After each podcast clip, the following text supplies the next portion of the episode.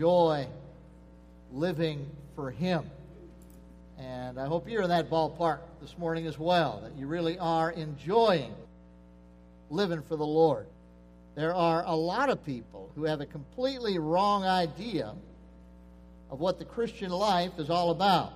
They think of it as being restrictive and boring, just living according to a list of do's and don'ts, and fearing that, that God is just waiting to crush us the instant that we step out of line. Nothing could be further from the truth. The life that God intends his people to live is one of grace, forgiveness, fulfillment, joy, peace, enthusiasm, value, purpose, gratitude, and we could go on and on with a lot of other good characteristics. Jesus said that he came so that we could have life and have it more abundantly. He came so that we could really live. I believe that if you're truly following Jesus in your life today, you would agree with me that you are living, you are really living and, and generally enjoying life, enjoying God's abundant blessings upon your life. That was certainly David's condition as he wrote the fifth verse in Psalm 23. Uh, he's already written of his delight at having the Lord as his shepherd and being sure that he's not going to lack anything that he really needed. He was confident of the Lord's provision of peace and contentment for him. He expressed his gratitude that if he were to wander, that the Lord would restore him and then lead him in paths of righteousness for his name's sake. In verse 4, we read that a, a great declaration of trust in the Lord's presence and protection while going through the darkest valleys of life. And David also begins talking to the Lord in that verse. Instead of just talking about him, the pronoun changes from he to you and he's talking directly to the Lord. In verse 5, we, the shepherd is seen as a gracious host, caring for a guest. Uh, David sees himself as a recipient of God's abundant hospitality and blessing. Uh, God sees him and us as more than sheep. He sees us as his people. Uh, people who are given a very special place of honor and blessing in his presence. The shepherd sheep metaphor is not enough to express the gracious abundance that God bestows upon his people. So it's expanded to a shepherd and guest figure here. And we read in verse 5 that David says, You prepare a table before me in the presence of my enemies. You anoint my head with oil, my cup runs over. In essence, what he said, living for God is great. Anybody say amen to that? It's a blessed life. It's an abundant life. It's an overflowing life. And that's what that verse is all about, as well as many others we read in Scripture. Living for God is grace. That, that, that's what he intended it to be. He did not intend living for him to be dull and be a drudgery and be misery. Uh, he didn't intend that, that if we're obeying him, that, that he wants to make us as miserable as he possibly can. God really desires that, that you and I enjoy living for him. In order to do so, we need to recognize it's not all about us. It's about living for Christ, serving him, following him, uh, surrendering our life to him as the choir sang about this morning, surrendering all to Him. But as we, we think a little bit more about this fifth verse, we, we find that there are uh, several characteristics of the blessings that, that God wants to abundantly bestow upon us. The first thing we want to look at this morning is the, the circumstances in which God blesses us. We'll talk a little bit about the certainty of the, the abundant blessings of God. And finally, we'll close out talking about the completeness the fullness of the blessings that God wants you and me to have. The first thing we find is that, that David says, You prepare a table before me. Now, when he, we, we look at a prepared table here, prepared by God. There'll be a lot of prepared tables this week for Thanksgiving, but here's a table prepared by God. And, when it uses the term table, uh, the is literally from a word for a skin that, that, that is laid on the ground. Back in the, the ancient culture of the, the shepherds and their tents, they, they didn't carry a lot of furniture around with them. Uh, they, they, would spread tables on, on the ground, uh, spread a, a, cloth or a skin on the ground, and then people would gather around that skin, and that, that was kind of their table. That was where all the food was. Later on, they even had, had small tables, were only about that high. In fact, the, the table the Lord Jesus sat at for the Lord's table was, was probably a, a very short table. In fact, we read about the people reclining around it. You didn't sit at the table, you kind of reclined at, at the table. And David here is rejoicing in the fact that God prepared a table before him. You know, when you are uh, preparing a table, it talks about preparing a meal and preparing preparation of a special meal for special guests. And I'll tell you what, when you do that preparation, there's a lot of preparation involved and a lot of planning involved. I heard my wife and her sister on the phone this week talking about Thanksgiving. We're going to have somewhere between 50 to 55 people, thankfully, at my sister in law's house, not ours. I don't think we can fit them all in, but, but uh, we'll be gathering that. They've got a large house, but it'll be taxed. In fact, I think about 20 of those will be munchkins and rugrats that uh, will be moving around there. Uh, but, but anyhow, they're talking about there's going to be three turkeys. Two of them are going to be smoked, and one's going to be roasted in the oven. There'll be a ham 30 pounds of potatoes. Uh, my sister in law Rachel's already made several batches of homemade noodles that she's got tucked away to eat. Not to mention, everybody will bring different salads and other dishes and rolls. And uh, my daughter usually makes a couple of peanut butter pies that she brings to that. Uh, anybody want to come with us, Fort Wayne? just to emphasize, there, will be a lot of preparation here. And I'm thankful for it. You know, that, that preparation is a table for, for me, set before me. And I'm not the only one, but I'm one of the ones that gets to in, enjoy that and, and benefit from all that preparation. I'll have to restrain myself that I don't benefit too much, especially from the dessert table. But it'll, it'll, it'll be good. A lot of preparation. But, but we find, and preparations in David's day were, were in some ways even more involved. You know, anything they made was from scratch. You know, and you didn't just run to the grocery store to get things. And and really, the main course, the meat dish, you had to kill it and prepare it before you could could eat it. But really, none of this can hold a candle to the preparations that God has made for His people, for you and me. David acknowledges that here we can acknowledge it as well. God began making preparations for us before the foundation of the world. He prepared a salvation for us before man was ever created because he knew man was going to fall and he knew we were going to need a Savior. He prepared this world for you and me to live in. He put the earth just exactly the right distance from the sun that it needed to be so that we wouldn't freeze, we wouldn't burn up. Uh, God did all of this preparation for you and me. Over in 1 Corinthians chapter 2, verses 9 and 10, we read the following As it is written, Eye has not seen, nor ear heard, nor have entered into the heart of man the things which God has prepared for those who love him. We can't imagine the things that God's prepared for those who love him. And some people apply that to heaven and what he's prepared for us in heaven. But if you go on and read verse 10, it says, But God has revealed them to us through His Spirit. For the Spirit searches all things, yes, the deep things of God. It's talking there primarily about our salvation that God's prepared for us and that He has revealed to us that, that we can enjoy, we can benefit from.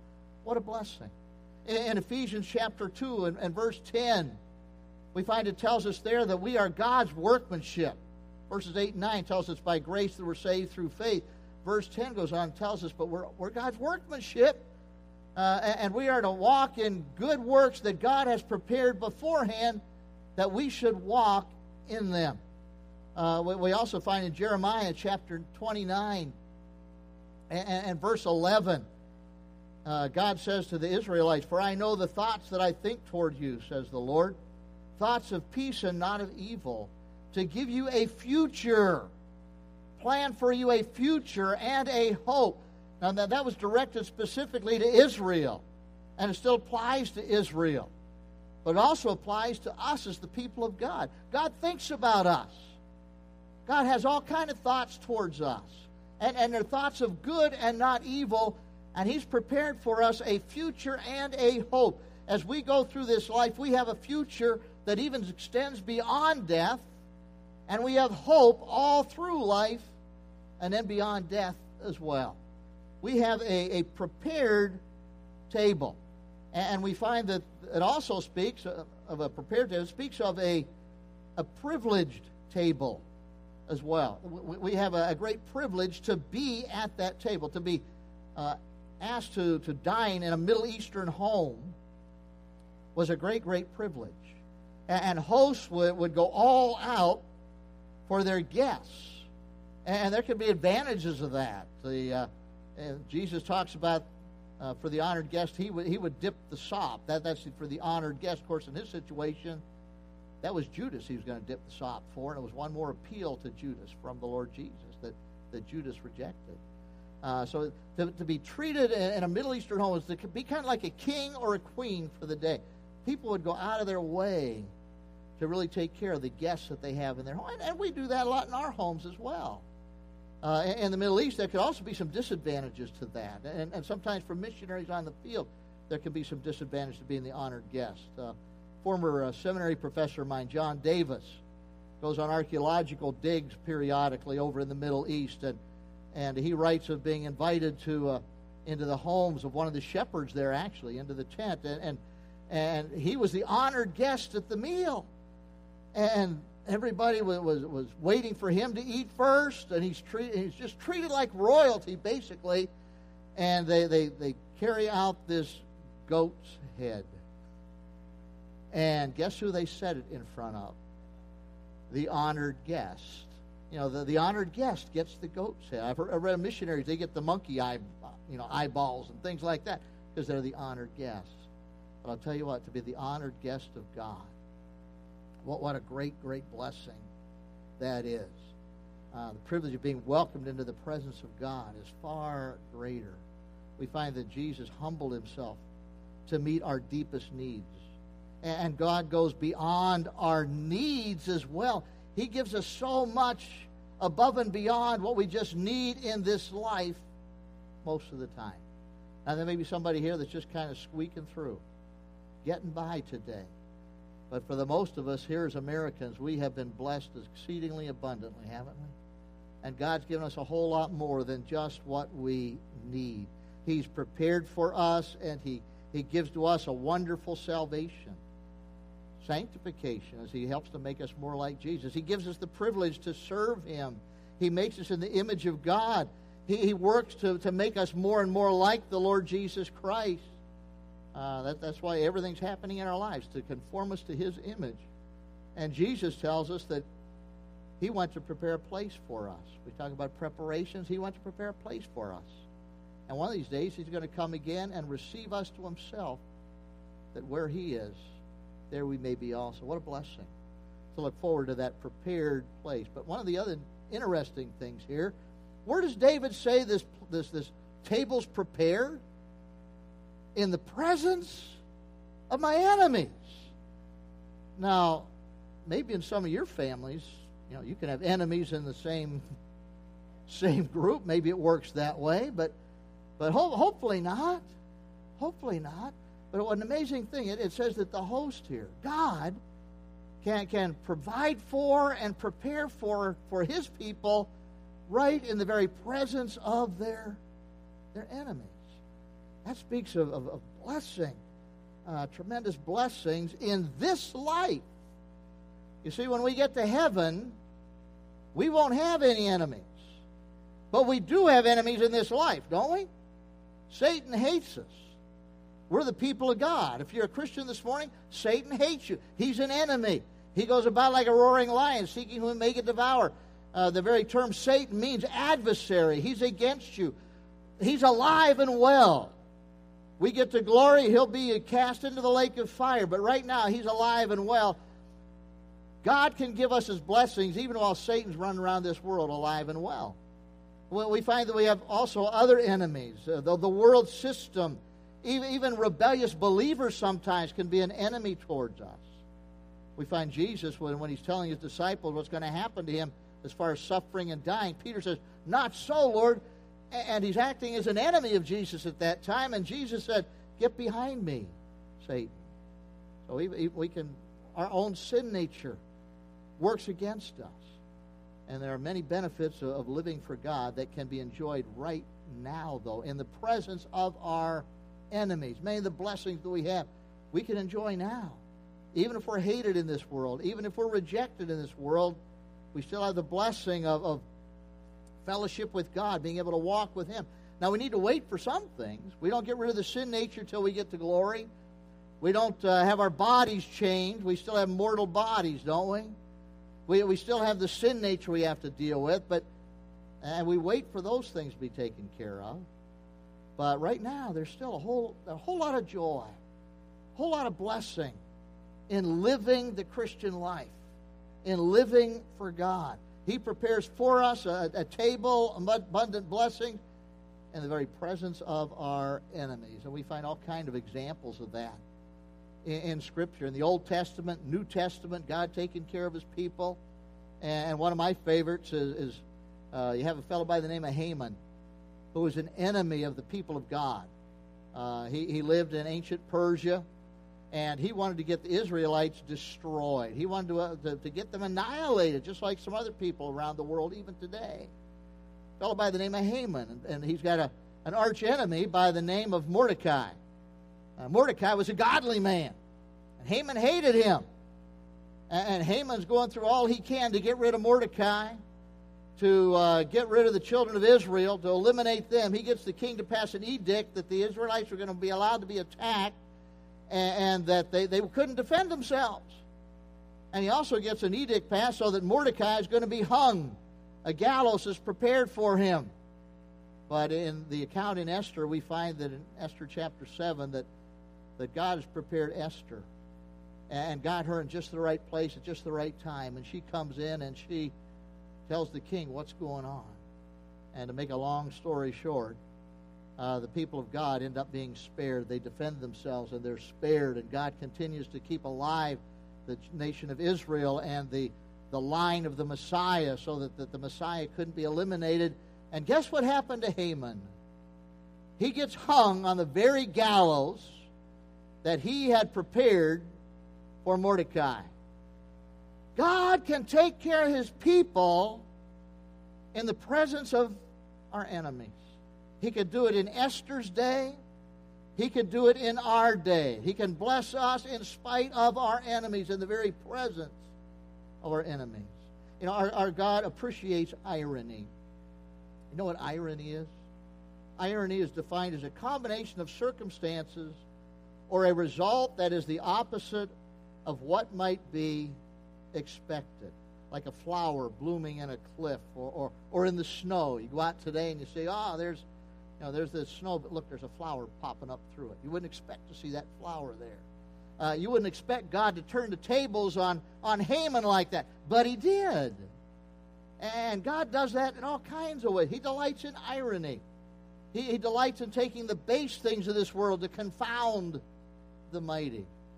God delights in taking someone that's kind of an introvert and a shy like me and, and allowing me to stand before you in a pulpit today and share with you God's word. You know how that happened? That's only that's all God. That's all God doing something like that. God delights in, in irony. God, God used the rejected stone, the stone that the builders rejected. God delights in taking good care of us as people in a hostile environment when it looks like we shouldn't be able to, to continue to go on. He enables us to do that. We find that there's a, a certainty to God's abundant blessing you know, there's all kind of people out there that will promise you all kind of things. You know, if you just buy this product, you know, this beauty product or this food or, or this kind of soap or this kind of cereal, you're going to have a healthy life. You know, if you just live for pleasure, pleasure, if you just elect this person or that person, then, then you're going to have be tremendously. You get all kind of promises like that. We find in our lifetimes that so many of these promises fall through, don't they? And, and it's sad sometimes when you buy into it and you go that direction, you find out the failures that are there. I'm so glad that God's abundant blessings are guaranteed to us. Our hope's guaranteed because they're according to the promises of God. In fact, when we use the word hope in connection with God and His promises and His blessings, there's no element of doubt in connection with them. Now, sometimes we use the word hope and there's doubt connected with it. I hope the snow goes away tomorrow morning. Okay? I hope it goes up to about 45, 50 degrees, and I don't have to shovel any more of it. I've already shoveled enough for the year. I realize it's just the beginning. But th- there's an element of doubt connected with that, right? There's no guarantee that's going to happen.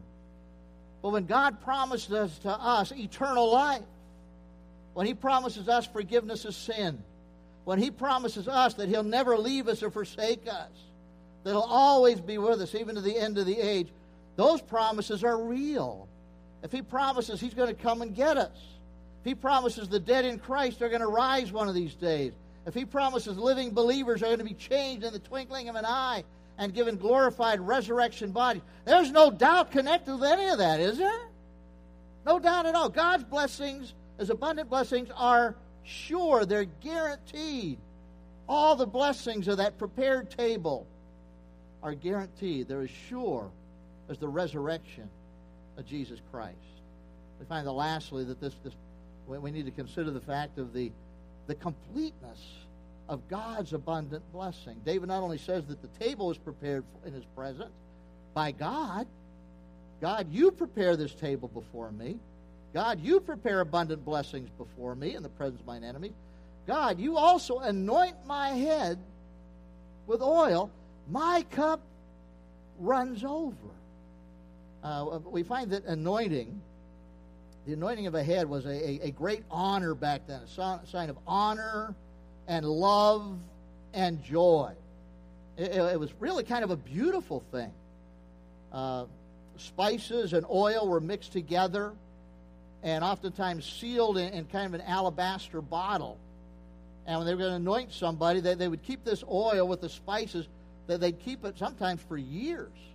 But then some special occasion would come along, or, or some special person would come along, and they're, they're going to be welcomed in the home as an honored guest, and they would, would break the neck of the bottle, and then they would pour this fragrant oil on the head of the person that's being recognized as the honored guest in the home. We find this was done for Jesus a couple of times, wasn't it? That was the lady that, that anointed his head. Mary anointed his head and also his feet and uh, she was taken to task for that by some. But what a beautiful thing she was doing. And, and we find it was, it's described, you're in Psalm 23, bounce over to the 133rd Psalm. And we find a, a description of an anointing process here.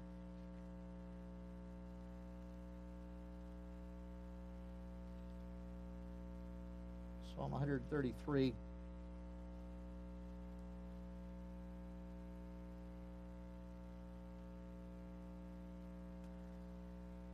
Verse 1 says, Behold, how good and how pleasant it is for brethren to dwell together in unity.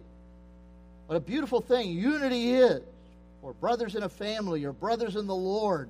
And then to, to give the illustration of, of the beauty, we find that he goes on and says, It is like the precious oil upon the head running down on the beard, the beard of Aaron running down on the edge of his garments. It's like the beauty, the, the dew of Hermon descending from the mountains of Zion. For there the Lord commanded the blessing, life forevermore. But particularly verse 2, it's picture the anointing of the high priest. And we say, well, what's that sound like with him having this fragrant oil poured over his head and it runs down his head and down his cheeks and into his beard? He said, that doesn't sound beautiful. That sounds messy. But, but in that culture, that was a, a beautiful thing. It, when your skin gets dried in, a, in an area like that, the, the oil can be very good for the skin, and the, it was a, a fragrant oil. And the, the, the, smell of the oil would stay, and it would actually be a good thing if it got on, your, on the beard or got on the clothes. And so it's a, a beautiful thing that, that is described here with this anointing that takes place. And David talks about, You anoint my head with oil. It's a beautiful thing. With God recognizing David as an honored guest in his presence. And by application, you and me as well. And the only way we can become an honored guest in the presence of God is through the shed blood of the Lord Jesus Christ that, that gains us access into his presence as we put our faith and our trust in the Lord Jesus. We find that the, this anointing was a, a voluntary act. It wasn't required under the customs of, of hospitality. Now, people were supposed to have their feet washed when they came to visit somebody. In fact, Christ kind of takes the disciples to task and, and takes, on another occasion, takes the, the host to task. You know, you, you didn't provide any water for me to have my feet washed or anything like that, but, but the anointing was a voluntary thing. That wasn't required under the under kind of the rules of, of hospitality. And the times Jesus was anointed, it was a voluntary thing. And we think about what the Lord, many of the Lord's blessings upon us are, are completely voluntary. But think about it, what do we deserve from the Lord? Everything we have is voluntary. Back when it comes to his death on the cross of Calvary, he said, Nobody takes my life from me. I lay down my life of myself. He volunteered. Nobody could cause him to leave heaven for us. Nobody could take his life from him if he didn't lay it down. The fact of the matter is, God does far more than what is called for on our behalf. You know, sometimes you hear somebody complain about God, generally an unbeliever. They'll say, What's God ever done for me? Let me start. Let me show you what God's done for you. And let me start with Jesus. In fact, sometimes maybe you think that way as a Christian. What's God done for me lately? Now, what's the Lord done for me? I, have got these problems in my life. Well, yeah, the, the problems are there. God never promised we wouldn't have any problems. But boy, he sure blesses us abundantly, doesn't he? He says, You've anointed my head with oil. My cup runs over. You get the picture there? So much blessing that it spills right spills right over. We're not talking about a carbonated beverage that, you know, foams up and spreads over here, but we're talking about the blessings of God. And in fact, the, the Christian life is the abundant life, it is the overflowing life. You got a couple of verses of Scripture that, that refer to this. In, in John chapter 7, Jesus on, at the, uh, the Feast of Tabernacles, uh, on the day they, they use water in a special way, he, he gives the great uh, invitation there, and he says that uh, he who believes in me, as the scripture has said, out of his heart will flow li- rivers of living water. Uh, picturing an overflowing life here. And in John 10, he talks about the fact that he came so that we could have life, we could have life abundantly, more abundantly. Christ came into this world so that we could really live here and now and for eternity. In Luke 6, it gives quite a picture. It says, We give faithfully to the Lord, it'll be given to you, good measure, pressed down, shaken together, running over, will be put into your bosom. The same measure you give, that with that measure you'll receive back. What, what a picture. You know, God, and blessing us, He wants to uh, press it down, shake it, and it's still going to be running over. That's the kind of life He wants to give you and me uh, an overflowing life. And, the picture of that, the purpose of that, is a life that overflows with blessings so that our life overflows into the lives of other people. He wants you and me to be a blessing to others. And so he blesses us tremendously. The kind of life Jesus gives to his followers, abundant and overflowing. And if you're a Christian and not enjoying the abundant of blessing of God in your life, very good chance you're not walking as close to the Lord as you should. I, ho- I hope you're not having an overflow of bitterness or an overflow of anger or an overflow of grumbling and complaining, but rather as a believer walking close to Christ. An overflow of the blessings in your life, recognizing how richly you've been blessed. Let that flow over into the lives of other people as they see Christ in us. We find that God wants his people to thrive. Doesn't want us to just survive, but to thrive. And living a Christ centered, cross driven life is life at its absolute best. You're living for Christ, it's life at its absolute best. God blesses his people abundantly. Let me encourage you this morning. Be thankful. Be thankful. We have so much to be thankful for when we know the Lord Jesus Christ as our Savior and we're living our life for Him. I would ask you this morning if you are excited and grateful for the way that God has blessed you, would you just say amen loud enough for everybody else to hear it? I'm not lying, am I? I'm telling the truth here. It really is the best way to live, to know Christ and to live for Him. And if you're here and you don't know the Lord Jesus as Savior, you're not living for Him. You're living for yourself. Hear what we're saying and showing you from Psalm 23 this morning, and also hear the word of these people that just gave testimony.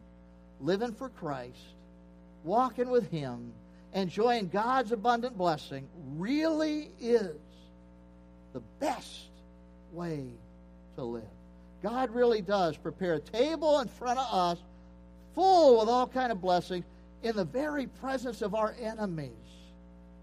And he anoints us with oil. We're, we're his honored guests. We're special in the eyes of God. We are so special that Jesus was willing to go to the cross for us.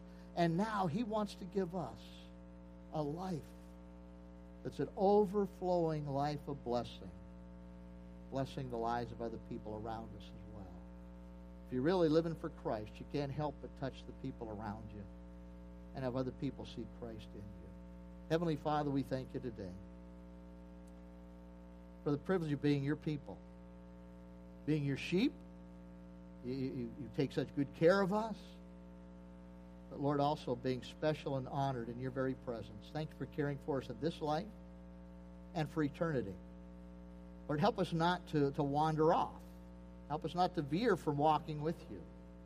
I pray there's anybody here that doesn't know Christ as Savior, that they might even surrender their heart and their life to Christ today, turning from their sin, repenting of their sin, turning to Jesus. Maybe they're living for themselves instead of living for Jesus. Maybe they're a Christian here this morning, Lord, that they trusted Christ, but at this point in their life, they'd have to say that they're, they're living for themselves and not for the Lord.